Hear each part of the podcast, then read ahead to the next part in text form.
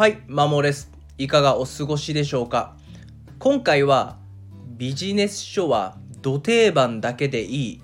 というテーマで話をしていきます。仕事で成果を上げるためにビジネス書をいろいろと読んでいる人向けの話になります。結論、もタイトル通りなんですけども、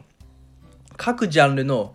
土定番を何度も読んであなたの血肉にすれさえすれば OK ですということになります。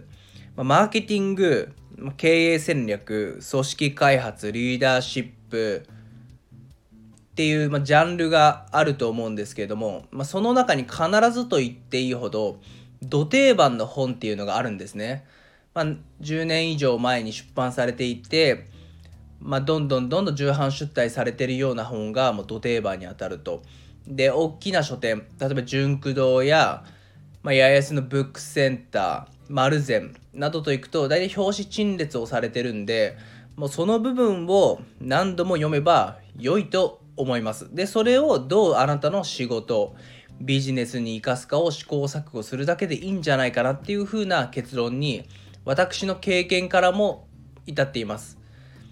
まあ、これはあの山口周さんですね独立研究者でパブリックスピーカーの方が書かれた「ま読書を仕事につなげる技術」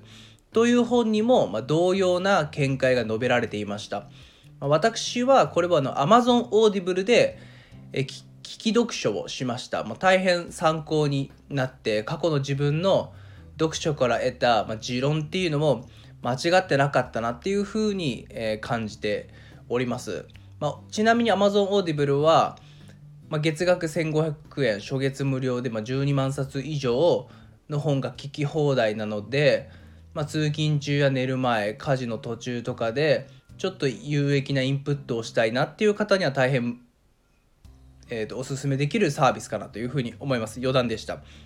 で私の経験としてはこれまで1000冊以上少なくとも本を読んできました。主なジャンルは自己啓発書やビジネス書にはなるんですけども一時期ですね毎日のようにビジネス書を買っていたことがありました、まあ、近くの蔦屋丸善に行ってもうパッと見て気になる本を表紙買いですね。タイトル買いとかをしてよ買って家で読むっていうことをしてたんですね。もうその時は本当にえっともう月で50冊以上もう普通に手に取って読んでたなぐらい読み漁っていたんですけどもそこから言える経験としてはある時なんかどれも同じようなこと言ってんなっていう風になるんですよね。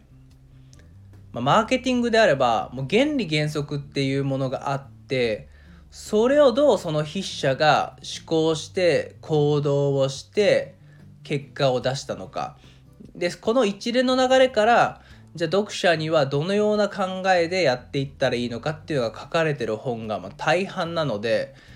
原理原則を読んでいるとあんまなんか同じこと言ってるなっていう風になってあとはその人の行動量と運とタイミングによるもんじゃないかっていう風な考えに至ったんですね。